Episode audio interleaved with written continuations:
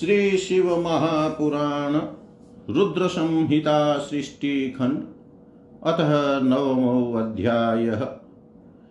उमा सहित भगवान शिव का प्राकट्य, उनके द्वारा अपने स्वरूप का विवेचन तथा ब्रह्मा आदि तीनों देवताओं की एकता का प्रतिपादन। ब्रह्मोवाच। अथाकर्ण्यं नुतिं विष्णु कृतां स्वस्य महेश्वर। प्रादुर्बभूव सुप्रीत स वामः करुणानिधि। पञ्चवक्त्रस्त्रिनयनो भालचन्द्रो जटाधर। गौरवर्णो विशालाख्यो भस्मोद्धूलितविग्रह दशबाहुरनिर्गलः सर्वाभरणभूषित। सर्वाङ्गसुन्दरो भस्म त्रिपुण्ड्राङ्कितमस्तक तं दृष्ट्वा तादृशं देवं स वामं परमेश्वरम्। तुष्टाव पुनरिष्टाभिर्वाग्भिर्विष्णुर्मया सह निगमं श्वासरूपेण ददौ तस्मै ततो हर। विष्णवे च प्रसन्नात्मा, महेशः करुणाकर। ततो ज्ञानं दतास्तस्मै रहस्यं परमात्मने। परमात्मा पुनर्मह्यं दत्तवान् कृपया मुने। सम्प्राप्य निगमं विष्णु, पप्रच्छ पुनरेत्तम कृतातः साञ्जलिर्नत्वा मया सह महेश्वरम्। विष्णुरुवाच कथं चतुष्यसे देव मया पूज्यः कथं प्रभो? कथं ध्यानं प्रकर्तव्यं? कथं व्रज ताम् किं कर्तव्यं महादेवं?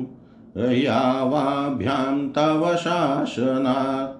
सदा सदा ज्ञापय नौ प्रीत्यर्थं कुरु शङ्कर।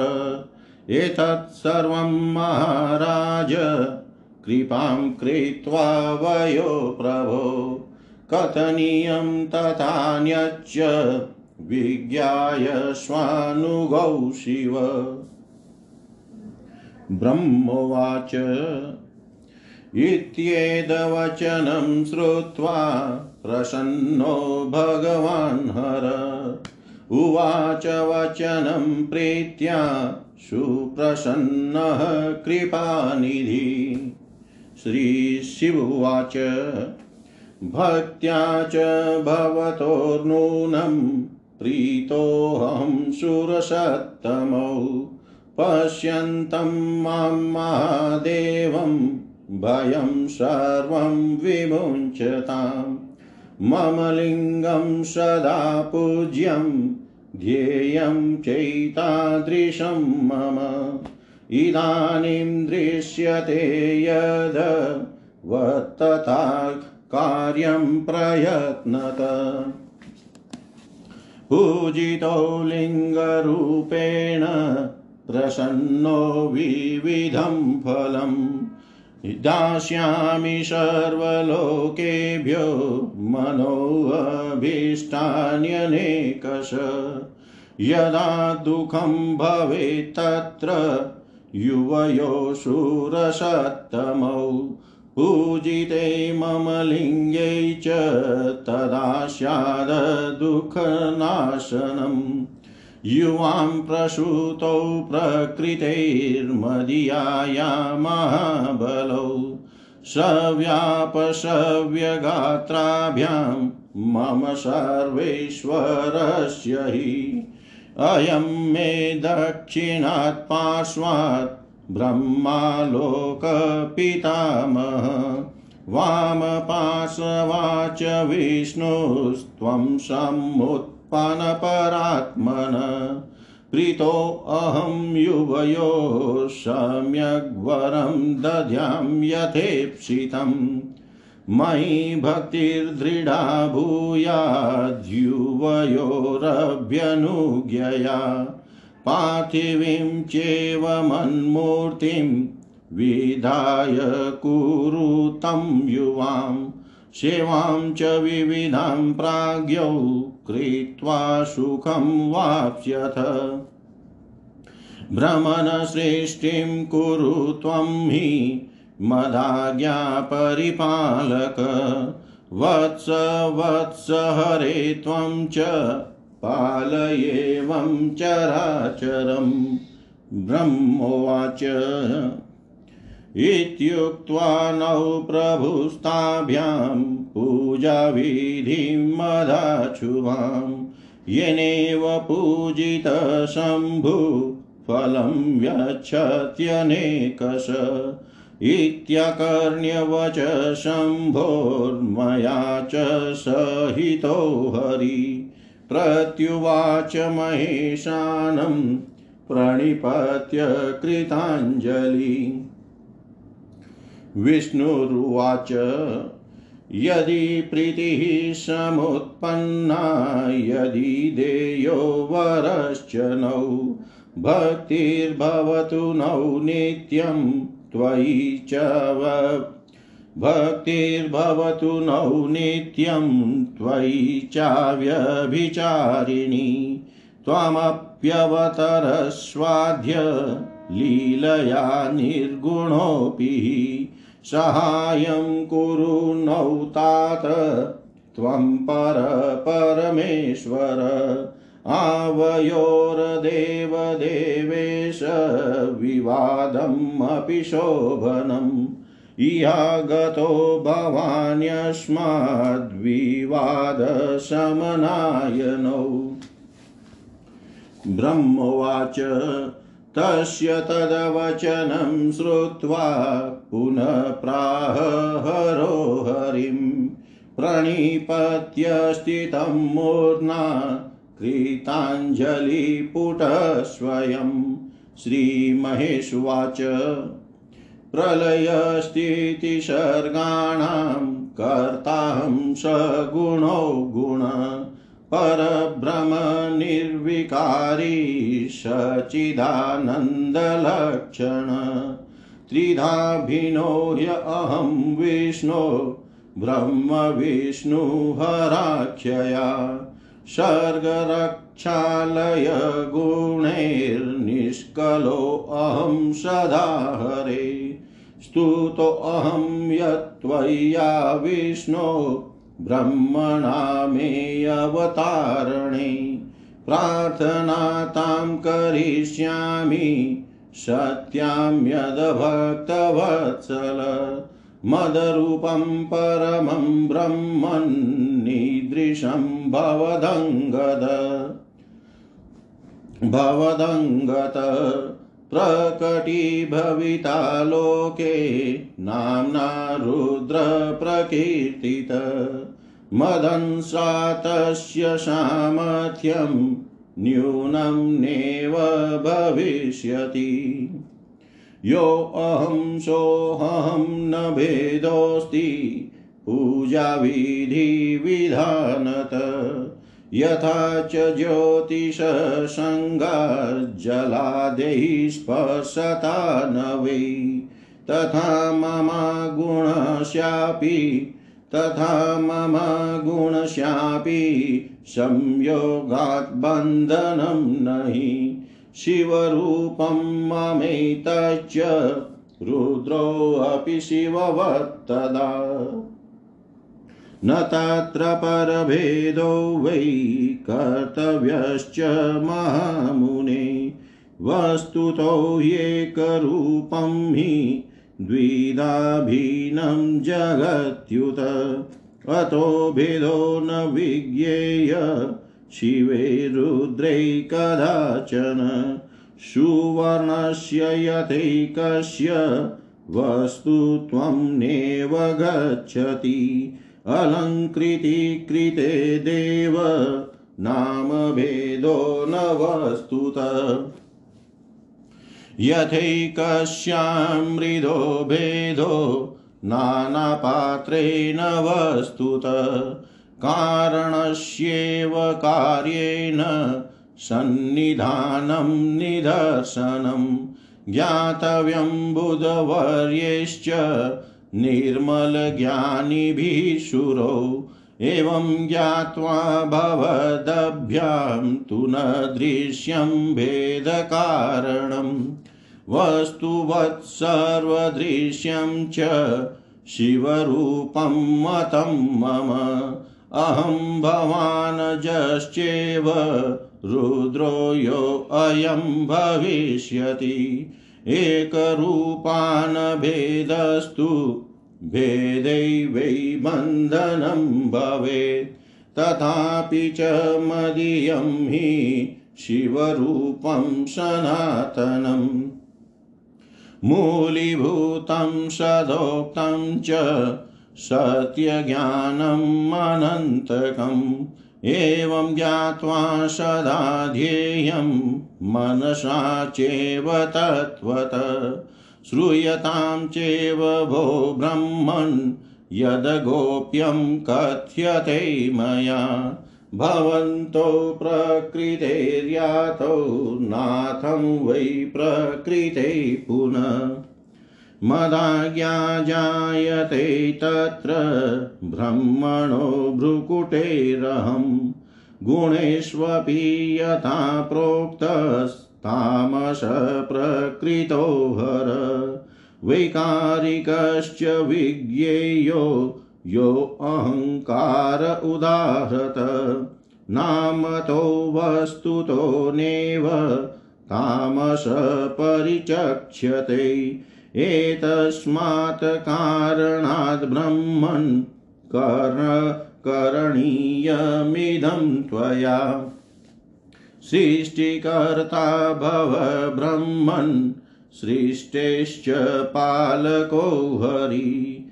मदीयश्च तथांसो यो लयकर्ता भविष्यति। इयं या प्रकृतिर्देवी युमाख्या परमेश्वरी, तस्यास्तु शक्तिर्वाग्देवी, ब्रह्माणं सा भजिष्यति अन्या शक्तिः पुनस्तत्र प्रकृते सम्भविष्यति। समाश्रयिष्यते विष्णुं लक्ष्मीरूपेण सा तदा। पुनश्च कालिनाम्ना सा मदंसं प्राप्स्यति ध्रुवम्।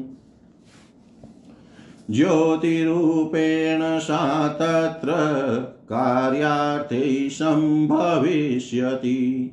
एवं देव्यास्तथा प्रोक्ता शक्तय परमाशुभा।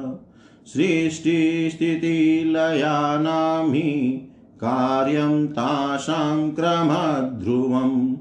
एतस्याः प्रकृतेरंसा मतप्रियायाः शुरोत्तम त्वं च लक्ष्मीमुपाश्रित्य कार्यं कर्तुमिहार्हसि।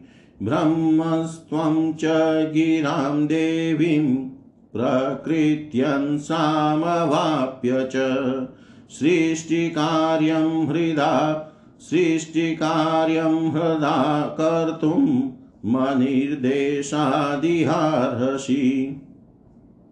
अहं कालीं समाश्रित्य मतप्रियांसां मतप्रियांसां परात्परां रुद्ररूपेण प्रलयं करिष्ये कार्यमुत्तमम्।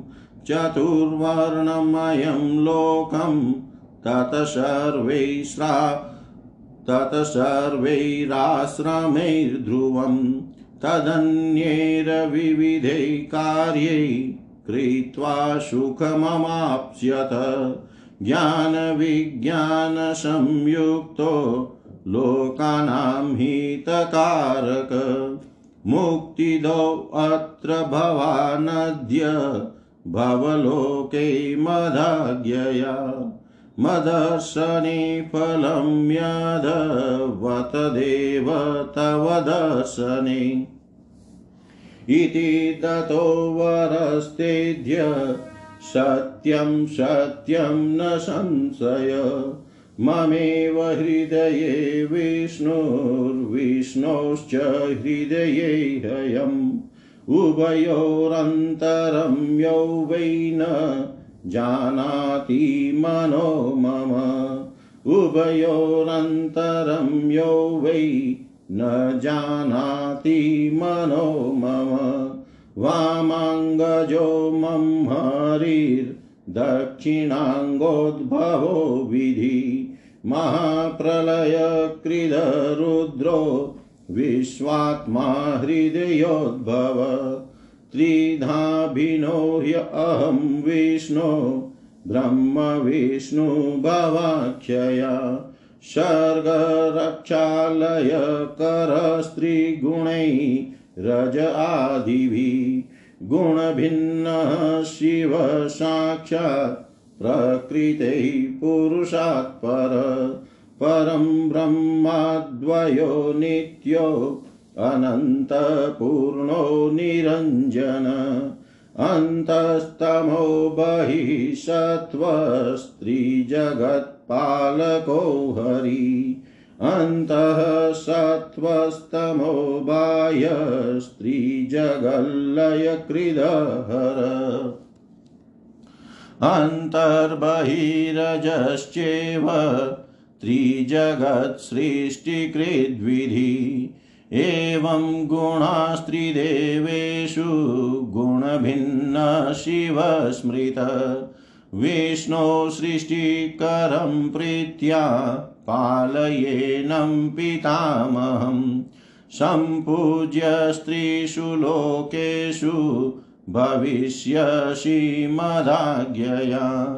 तव सेव्यो विदेश्चापि रुद्र एव भविष्यति। शिवपूर्णावतारो हि त्रिग त्रिजगल्लयकारक। भविष्यति सूत कल्पे तव पितामह। तदा द्रक्ष्यसि माँ केव सोऽपि द्रक्ष्यति पद्मज एवमुक्त्वा महेशान् कृपां कृत्वा तुलां हर। पुनः प्रोवाच सुप्रीत्या, विष्णुं सर्वेश्वर प्रभु। एवं प्रोवाच सुप्रीत्या, विष्णुं सर्वेश्वर प्रभु। प्रभु। जय जय श्री शिवमहापुराणे द्वितीयायां, रुद्रसंहितायां, प्रथमखण्डे सृष्ट्युपाख्याने शिवतत्त्ववर्णनं नाम नवमोऽध्याय। सर्वं श्रीशां सदाशिवार्पणम् अस्तु। ॐ विष्णवे नमः। ॐ विष्णवे नमः। ॐ विष्णवे नमः। नवमो अध्याय हिंदी भावार्थ। ब्रह्मा जी बोले,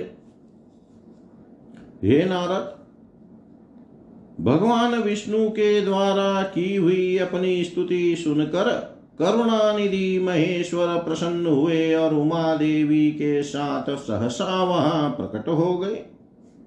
उस समय उनके पाँच मुख और प्रत्येक मुख में तीन तीन नेत्र शोभा पाते थे।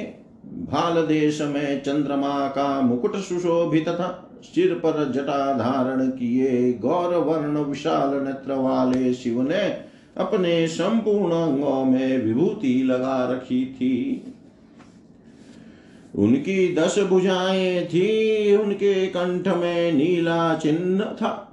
वे समस्त आभूषणों से विभूषित थे। उन सर्वांग सुंदर शिव के मस्तक भस्ममय त्रिपुंड से अंकित थे। ऐसे परमेश्वर महादेव जी को भगवती उमा के साथ उपस्थित देख कर भगवान विष्णु ने मेरे साथ पुनः प्रिय वचनों द्वारा उनकी स्तुति की। तब करुणा कर भगवान महेश्वर शिव ने प्रसन्नचित होकर उन श्री विष्णु देव को श्वास रूप से वेदों का उपदेश दिया। हे मुने, उसके बाद शिव ने परमात्मा श्री हरि को गुह्य ज्ञान प्रदान किया। फिर उन परमात्मा ने कृपा करके मुझे भी वह ज्ञान दिया। वेद का ज्ञान प्राप्त कर कृतार्थ हुए भगवान विष्णु ने मेरे साथ हाथ जोड़कर महेश्वर को नमस्कार करके पुनः उनसे पूछा। विष्णु जी बोले, हे देव, आप कैसे प्रसन्न होते हैं? हे प्रभु, मैं आपकी पूजा किस प्रकार करूँ? आपका ध्यान किस प्रकार से किया जाए? और आप किस विधि से वश में हो जाते हैं? हे महादेव, आपकी आज्ञा से हम लोगों को क्या करना चाहिए? हे शंकर, कौन कार्य अच्छा है और कौन बुरा है? इस विवेक के लिए हम दोनों के ऊपर कल्याण हेतु आप प्रसन्न हो और उचित बताने की कृपा करें। हे महाराज, हे प्रभु, हे शिव, हम दो हम दोनों पर कृपा करके यह सब एवं मन्य जो कहने योग्य है, वह सब हम दोनों को अपना अनुचर समझकर बताएँ। ब्रह्मा जी बोले, हे मुने श्री हरि की यह बात सुनकर प्रसन्न हुए कृपा निधान भगवान शिव प्रीति पूर्वक यह बात कहने लगे। श्री शिव जी बोले हे सुर श्रेष्ठ गण, मैं आप दोनों की भक्ति से निश्चय ही बहुत प्रसन्न हूँ। आप लोग मुझ महादेव की ओर देखते हुए सभी भयों को छोड़ दीजिए। मेरा यह लिंग सदा पूज्य है, सदा ही ध्येय है। इस समय आप लोगों को मेरा स्वरूप जैसा दिखाई देता है, वैसे ही लिंग रूप का प्रयत्न पूर्वक पूजन चिंतन करना चाहिए।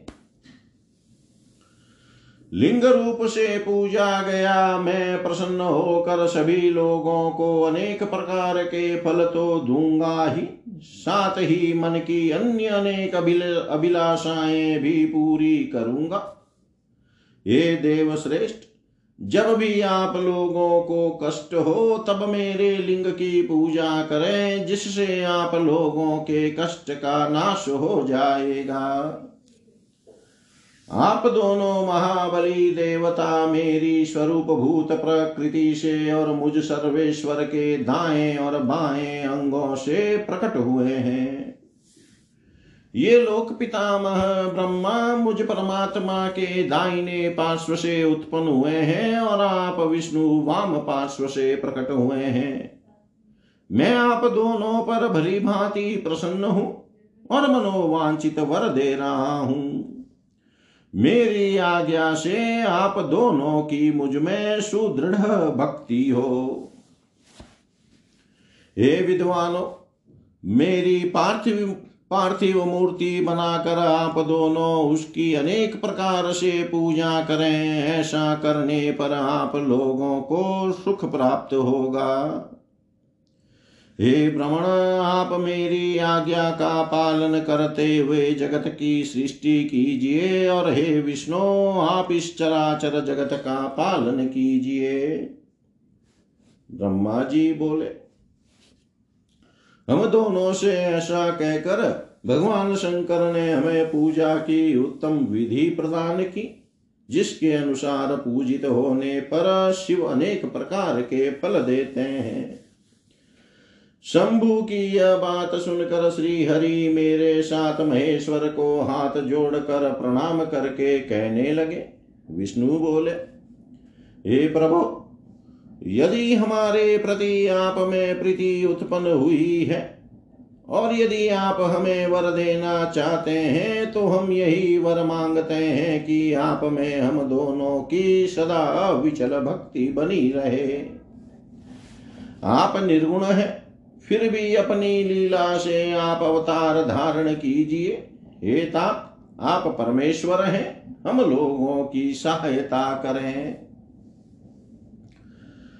हे देव देवेश्वर हम दोनों का विवाद शुभदायक रहा, जिसके कारण आप हम दोनों के विवाद को शांत करने के लिए यहाँ प्रकट हुए। ब्रह्मा जी बोले, हे मुने श्री हरि की यह बात सुनकर भगवान हर ने मस्तक झुकाकर प्रणाम करके स्थित हुए उन श्री हरि से पुनः कहा, वे विष्णु स्वयं हाथ जोड़कर खड़े रहे। श्री महेश बोले, मैं सृष्टि, पालन और संहार का करता सगुण निर्गुण निर्विकार सचिदानंद लक्षण वाला तथा पर ब्रह्म परमात्मा हूँ। हे विष्णु, सृष्टि, रक्षा और प्रलय रूप गुणों के भेद से मैं ही ब्रह्मा, विष्णु और रुद्र का नाम धारण करके तीन स्वरूपों में विभक्त हुआ हूँ। हे हरे, मैं वास्तव में सदा निष्कल हूँ। हे विष्णु आपने और ब्रह्मा ने मेरे अवतार के निमित्त जो मेरी स्तुति की है, उस प्रार्थना को मैं अवश्य सत्य करूँगा, क्योंकि मैं भक्त वत्सल हूँ। भ्रमण मेरा ऐसा ही परम उत्कृष्ट रूप तुम्हारे शरीर से इस लोक में प्रकट होगा, जो नाम से रुद्र कहलाएगा। मेरे अंश से प्रकट हुए रुद्र की सामर्थ्य मुझसे कम नहीं होगी। जो मैं हूँ, वही ये रुद्र है। पूजा के विधि विधान की दृष्टि से भी मुझमें और उनमें कोई अंतर नहीं है। जैसे जल आदि के साथ ज्योतिर्मय बिंब का प्रतिबिंब के रूप में संपर्क होने पर भी बिंब में स्पर्श दोष नहीं लगता। उसी प्रकार मुझ निर्गुण परमात्मा को भी किसी के संयोग से बंधन नहीं प्राप्त होता। यह मेरा शिव रूप है, जब रुद्र प्रकट होंगे, तब वे भी शिव के ही तुल्य होंगे। हे महामुने, मुझमें और उनमें परस्पर भेद नहीं करना चाहिए।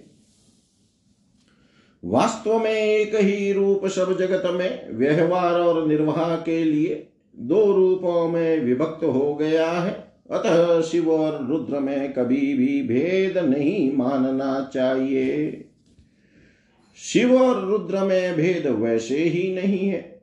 जैसे एक स्वर्ण खंड में समरूप से एक ही वस्तु तत्व विद्यमान रहता है। किंतु उसी का आभूषण बना देने पर नाम भेद आ जाता है। वस्तु तत्व की दृष्टि से उसमें भेद नहीं होता। जिस प्रकार एक ही मिट्टी से बने हुए नाना प्रकार के पात्रों में नाम और रूप का तो भेद आ जाता है, किंतु मिट्टी का भेद नहीं होता। क्योंकि कार्य में कारण की ही विद्यमानता दिखाई देती है। हे देवो, निर्मल ज्ञान वाले श्रेष्ठ विद्वानों को यह जान लेना चाहिए। ऐसा समझकर आप लोग भी शिव और रुद्र में भेद बुद्धि वाली दृष्टि से न देखें। वास्तव में सारा दृश्य ही मेरा शिव रूप है। ऐसा मेरा मत है। मैं आप ब्रह्मा तथा जो ये रुद्र प्रकट होंगे, वे सब के सब एक रूप है, इनमें भेद नहीं है। भेद मानने पर अवश्य ही बंधन होगा। तथापि मेरे शिव रूप को ही सर्वदा सनातन मूल कारण सत्य ज्ञानमय तथा अनंत कहा गया है। ऐसा जानकर आप लोगों को सदा मन से मेरे यथार्थ स्वरूप का ध्यान करना चाहिए। हे भ्रमण सुनिए, मैं आपको एक गोपनीय बात बता रहा हूँ। आप दोनों प्रकृति से उत्पन्न हुए हैं, किंतु ये रुद्र प्रकृति से उत्पन्न नहीं है। मैं अपनी इच्छा से स्वयं ब्रह्मा जी की भ्रुकुटी से प्रकट हुआ हूँ। गुणों में भी मेरा प्राकट्य कहा गया है। जैसा कि लोगों ने कहा है कि हर तामस प्रकृति के हैं। वास्तव में उस रूप में अहंकार का वर्णन हुआ है। उस अहंकार को केवल तामस ही नहीं, वैकारिक, सात्विक भी समझना चाहिए। सात्विक देवगण वैकारिक अहंकार की ही सृष्टि है। यह तामस और सात्विक आदि भेद केवल नाम मात्र का है, वस्तुतः नहीं है। वास्तव में हर को तामस नहीं कहा जा सकता। हे भ्रमण इस कारण से आपको ऐसा करना चाहिए। हे भ्रमण आप इस सृष्टि के निर्माता बने और श्री हरि इसका पालन करने वाले हो। मेरे अंश से प्रकट होने वाले जो रुद्र हैं, वे इसका प्रलय करने वाले होंगे। ये जो उमा नाम से विख्यात परमेश्वरी प्रकृति देवी है हिनी की शक्ति भूता वाग देवी ब्रह्मा जी का सेवन करेगी। पुनः इन प्रकृति देवी से वहाँ जो दूसरी शक्ति प्रकट होगी, वे लक्ष्मी रूप से भगवान विष्णु का आश्रय लेगी। तदनंतर पुनः काली नाम से जो तीसरी शक्ति प्रकट होगी। वे निश्चय ही मेरे मेरे अंशभूत रुद्रदेव को प्राप्त होगी। वे कार्य की सिद्धि के लिए वहाँ ज्योति रूप से प्रकट होगी। इस प्रकार मैंने देवी की शुभ स्वरूपा पराशक्तियों को बता दिया। उनका कार्य क्रमशः सृष्टि पालन और संहार का संपादन ही है। ये सुरश्रेष्ठ ये सब की सब मेरी प्रिया प्रकृति देवी की अंशभूता है। हे हरे, आप लक्ष्मी का सहारा लेकर कार्य कीजिए। ये भ्रमण आप प्रकृति की अंशभूता वाग देवी को प्राप्त कर मेरी आज्ञा के अनुसार मन से सृष्टि कार्य का संचालन करें। और मैं अपनी प्रिया की अंशभूता परात पर काली का आश्रय लेकर रुद्र रूप से प्रलय संबंधी उत्तम कार्य करूँगा। आप सब लोग अवश्य ही संपूर्ण आश्रमों तथा उनसे भिन्न अन्य विविध कार्यों द्वारा चारों वर्णों से भरे हुए लोक की सृष्टि एवं रक्षा आदि करके सुख पाएँगे। हे हरे आप ज्ञान विज्ञान से संपन्न, तथा संपूर्ण लोकों के हितेशी हैं। अतः आप मेरी आज्ञा से जगत में सब लोगों के लिए मुक्तिदाता बने। मेरा दर्शन होने पर जो फल प्राप्त होता है, वही फल आपका दर्शन होने पर भी प्राप्त होगा। मैंने आज आपको यह वर दे दिया, यह सत्य है, सत्य है, इसमें संशय नहीं है। मेरे हृदय में विष्णु है और विष्णु के हृदय में मैं हूँ। जो इन दोनों में अंतर नहीं समझता, वही मेरा मन है, अर्थात वही मुझे प्रिय है।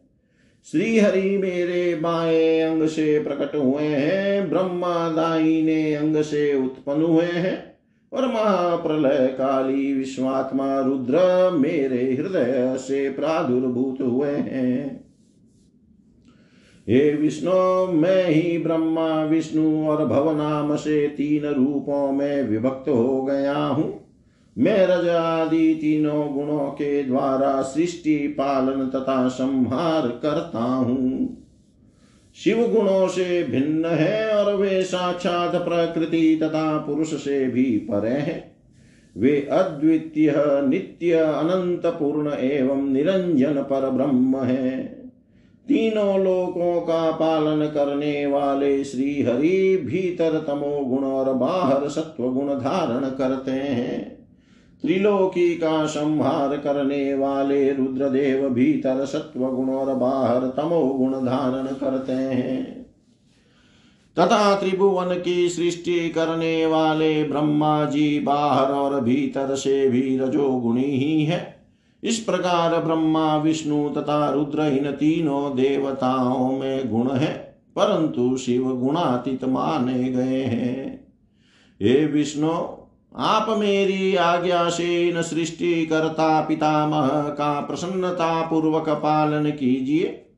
ऐसा करने से आप तीनों लोकों में पूजनीय होंगे। ये रुद्र आपके और ब्रह्मा के सेव्य होंगे, क्योंकि त्रैलोक्य के लय करता ये रुद्र शिव के पूर्णावतार हैं। पाद्मकल्प में पितामह आपके पुत्र होंगे। उस समय आप मुझे देखेंगे और वे ब्रह्मा भी मुझे देखेंगे। ऐसा कहकर महेश हर सर्वेश्वर प्रभु अतुलनीय कृपा कर पुनः प्रेम पूर्वक विष्णु से कहने लगे। जय जय श्री शिव महापुराणे द्वितीयायां, रुद्रसंहितायां, प्रथमं खण्डे सृष्ट्युपाख्याने शिवतत्त्ववर्णनं नाम नवमोऽध्यायः सर्वं श्रीशां सदाशिवारुणमस्तु। ॐ विष्णवे नमः, ॐ विष्णवे नमः, ॐ विष्णवे नमः।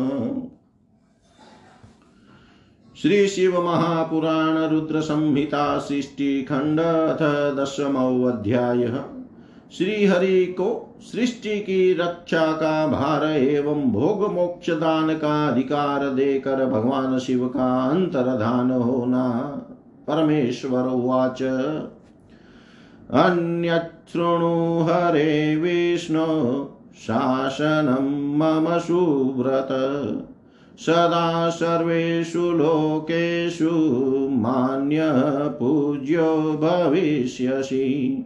ब्रह्मणा निर्मिते लोके यदा दुःखं प्रजायते, तदा त्वं सर्वदुःखानां नाशाय तत्परो भव। सहायं ते करिष्यामि, सर्वकार्ये च दुःसहे, तव शत्रून् दुःसाध्यान् परमोत्कटान् विविधानवताराश्च गृहीत्वा कीर्तिमुत्तमां। विस्तारय हरे लोके, तारणाय परो भव। गुणरूपो य रुद्रो, यनेन वपुषा सदा। कार्यं करिष्यै लोकानां तवा शक्यं न संशय। रुद्रध्येयो भवांश्चैव, भवद्ध्येयो हरस्तथा। युवयोरन्तरं नेव, तव रुद्रस्य किंचन। वस्तुतश्चापि चैकत्वं, वरतोऽपि तथैव च। लीलयापि महाविष्णो, सत्यं सत्यं न संशय। रुद्रभक्तो नरो यस्तु, तव निन्दां करिष्यति। तस्य पुण्यं च निखिलं द्रुतं भस्म भविष्यति। नरके पतनं तस्य त्वद्वेषात् पुरुषोत्तम। मदाज्ञया भवेद्विष्णो। सत्यं सत्यं न संशय।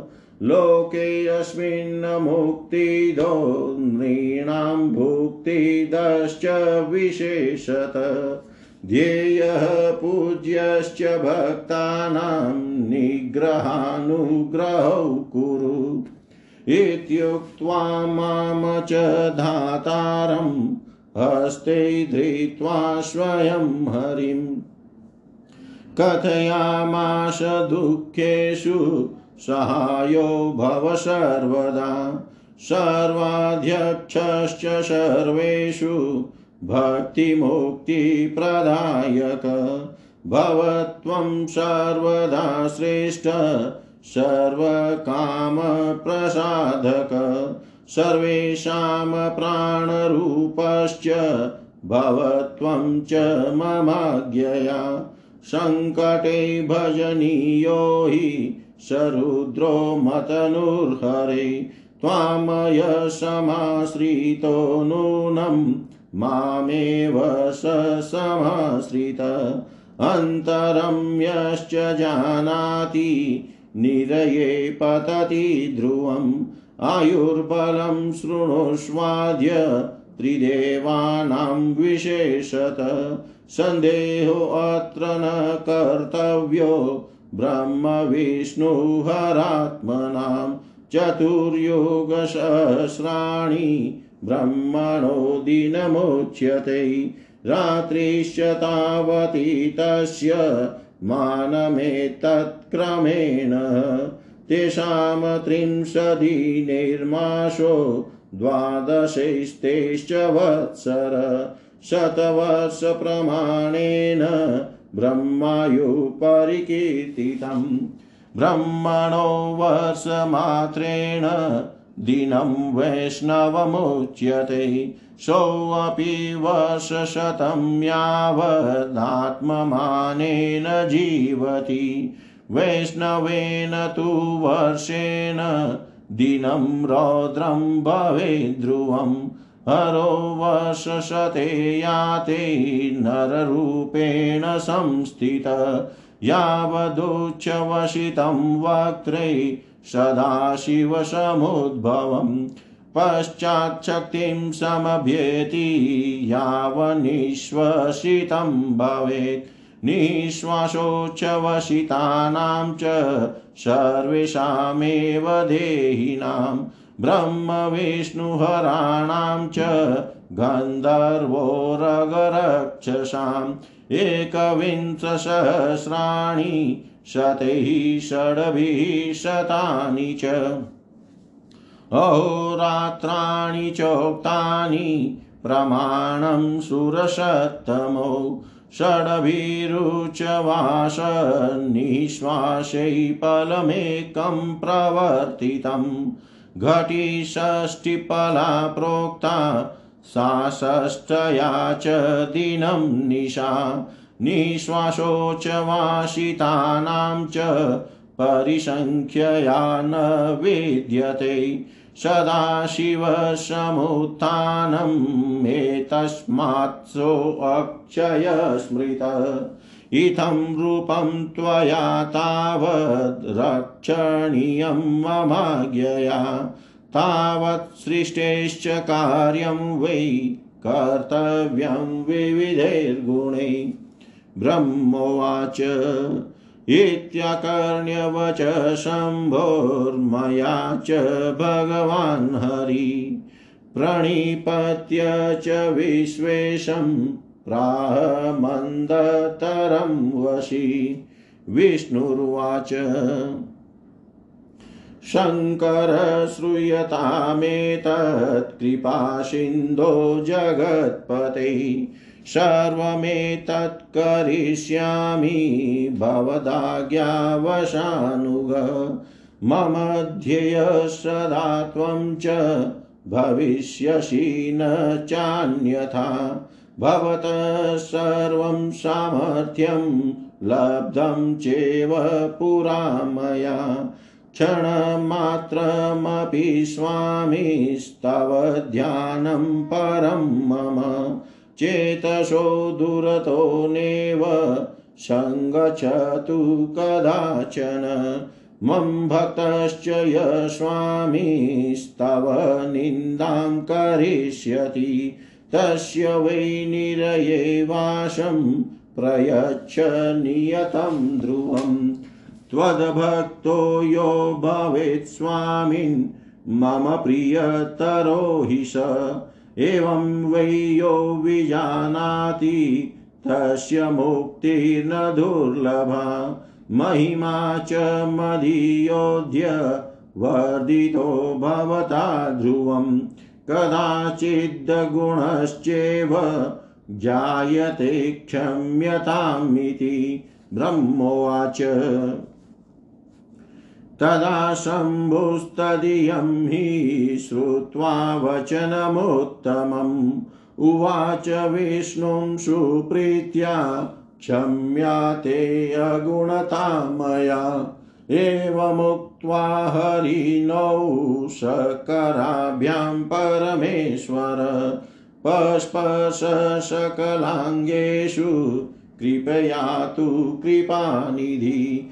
आदिश्य विविधान् धर्मान् सर्वदुःखहरो हर ददौ वराननेकांश्च वयोर्हितचिकीर्षया ततः स भगवान् शम्भु, कृपया भक्तवत्सल। दृष्टया सम्पश्यतौ शीघ्रं तत्रैवान्तरधीयत। तदा प्रभृति लोकेऽस्मिन् लिङ्गपूजाविधिस्मृत लिङ्गे प्रतिष्ठितः शम्भुर्भुक्तिमुक्तिप्रदायक। लिङ्गवेदिर्महादेवी लिङ्गं साक्षान्महेश्वर लयन्नालिङ्गमित्युक्तं तत्रैव निखिलं जगत्। यस्तु लिङ्गं पठे नित्यम्, आख्यानं लिङ्गसन्निधौ क्षणमासाक्षिवरूपौ वै नात्र कार्या विचारणा यस्तु लिङ्गसमीपे तु कार्यं किञ्चित् करोति च, तस्य पुण्यफलं वक्तुं न शक्नोमि महामुने। तस्य पुण्यफलं वक्तुं न शक्नोमि महामुने। जय जय श्री शिव महापुराणे द्वितीयायां रुद्रसंहितायां प्रथमखण्डे सृष्ट्युपाख्याने परम शिवतत्त्ववर्णनं नाम दशमोऽध्यायः। सर्वं श्रीशां सदाशिवार्पणम् अस्तु। ॐ विष्णवे नमः, ॐ विष्णवे नमः, ॐ विष्णवे नमः। दसमो अध्याय श्री हरि को सृष्टि की रक्षा का भार एवं भोग मोक्ष दान का अधिकार देकर भगवान शिव का अंतर्धान होना हिंदी भावा। परमेश्वर शिव जी बोले, उत्तम व्रत का पालन करने वाले हे हरे, हे विष्णु, अब आप मेरी दूसरी आज्ञा सुने। उसका पालन करने से आप सदा समस्त लोकों में माननीय और पूजनीय होंगे। ब्रह्मा जी के द्वारा रचे गए लोक में जब कोई संकट उत्पन्न हो, तब आप उन संपूर्ण दुखों का नाश करने के लिए सदा तत्पर रहना। मैं संपूर्ण दुस्सह कार्यों में आपकी सहायता करूँगा। आपके दुर्जय और अत्यंत उत्कट शत्रुओं को मैं मार गिराऊँगा। हे हरे, आप नाना प्रकार के अवतार धारण करके लोक में अपनी उत्तम कीर्ति का विस्तार कीजिए और संसार में प्राणियों के उद्धार के लिए तत्पर रहिए। गुण रूप धारण कर मैं रुद्र निश्चित ही अपने इस शरीर से संसार के उन कार्यों को करूँगा, जो आपसे संभव नहीं है, इसमें संदेह नहीं है। आप रुद्र के ध्येय हैं और रुद्र आपके ध्येय हैं। आप दोनों में और आप तथा रुद्र में कुछ भी अंतर नहीं है। हे महाविष्णु लीला से भेद होने पर भी वस्तुतः आप लोग एक ही तत्व है। यह सत्य है सत्य है, इसमें संशय नहीं है। जो मनुष्य रुद्र का भक्त होकर आपकी निंदा करेगा, उसका सारा पुण्य तत्काल भस्म हो जाएगा। हे पुरुषोत्तम विष्णु आपसे द्वेष करने के कारण मेरी आज्ञा से उसको नरक में गिरना पड़ेगा। यह सत्य है सत्य है, इसमें संशय नहीं है। आप इस लोक में मनुष्यों के लिए विशेषतः भोग और मोक्ष प्रदान करने वाले और भक्तों के ध्येय तथा पूज्य होकर प्राणियों का निग्रह और अनुग्रह कीजिए। ऐसा कहकर भगवान शिव ने मेरा हाथ पकड़ लिया और श्री विष्णु को सौंप कर उनसे कहा, आप संकट के समय सदा इनकी सहायता करते रहे। सबके अध्यक्ष होकर आप सभी को भक्ति और मुक्ति प्रदान करें तथा सर्वदा समस्त कामनाओं के साधक एवं सर्वश्रेष्ठ बने रहे। हे हरे, यह मेरी आज्ञा है कि आप सबके प्राण स्वरूप होइए और संकट काल आने पर निश्चय ही मेरे शरीर रूप रुद्र का भजन कीजिए।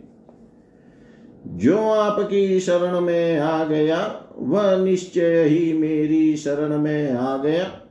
जो मुझमें और आप में अंतर समझता है, वह अवश्य ही नरक में गिरता है। अब आप तीनों देवताओं के आयु बल के अब आप तीनों देवताओं के आयु बल को विशेष रूप से सुनिए। ब्रह्मा, विष्णु और शिव की एकता में किसी प्रकार का संदेह नहीं करना चाहिए। एक हज़ार चतुर्युग को ब्रह्मा का एक दिन कहा जाता है और उतनी ही उनकी रात्रि होती है। इस प्रकार क्रम से यह ब्रह्मा के एक दिन और एक रात्रि का परिमाण है। इस प्रकार के तीस दिनों का एक मास और बारह मासों का एक वर्ष होता है।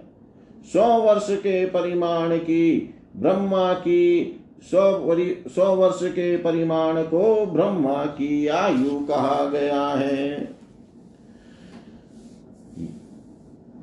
ब्रह्मा के एक वर्ष के बराबर विष्णु का एक दिन कहा जाता है। वे विष्णु भी अपने सौ वर्ष के प्रमाण तक जीवित रहते हैं।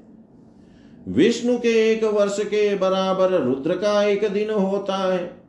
भगवान रुद्र भी उस मान के अनुसार नर रूप में सौ वर्ष तक जीवित रह, स्थित रहते हैं। सौ वर्ष तक स्थित रहते हैं।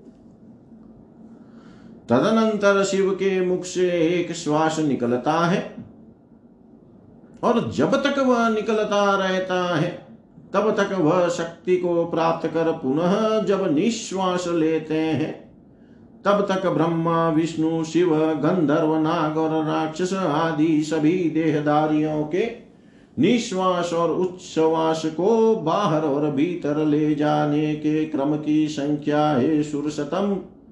दिन रात में मिलाकर इक्कीस हज़ार का सौ गुणा एवं छह सौ, अर्थात इक्कीस लाख छह सौ कही गई है। छह उच्छ्वास और छह निश्वास का एक पल होता है। साठ पलों की एक घटी और साठ घटी प्रमाण को एक दिन और रात्रि कहते हैं। सदा शिव के निश्वासों और उच्छ्वासों की गणना नहीं की जा सकती है। अतः शिव जी सदैव प्रबुद्ध और अक्षय है। मेरी आज्ञा से तुम्हें अपने विविध गुणों के द्वारा सृष्टि के इस प्रकार के होने वाले कार्यों की रक्षा करनी चाहिए। ब्रह्मा जी बोले, हे देवर्ष भगवान शिव का यह वचन सुनकर सबको वश में करने वाले भगवान विष्णु मेरे साथ विश्वनाथ को प्रणाम करके मंद स्वर में उनसे कहने लगे। विष्णु जी बोले, हे शंकर, हे करुणा सिंधो, हे जगत पते मेरी यह बात सुनिए।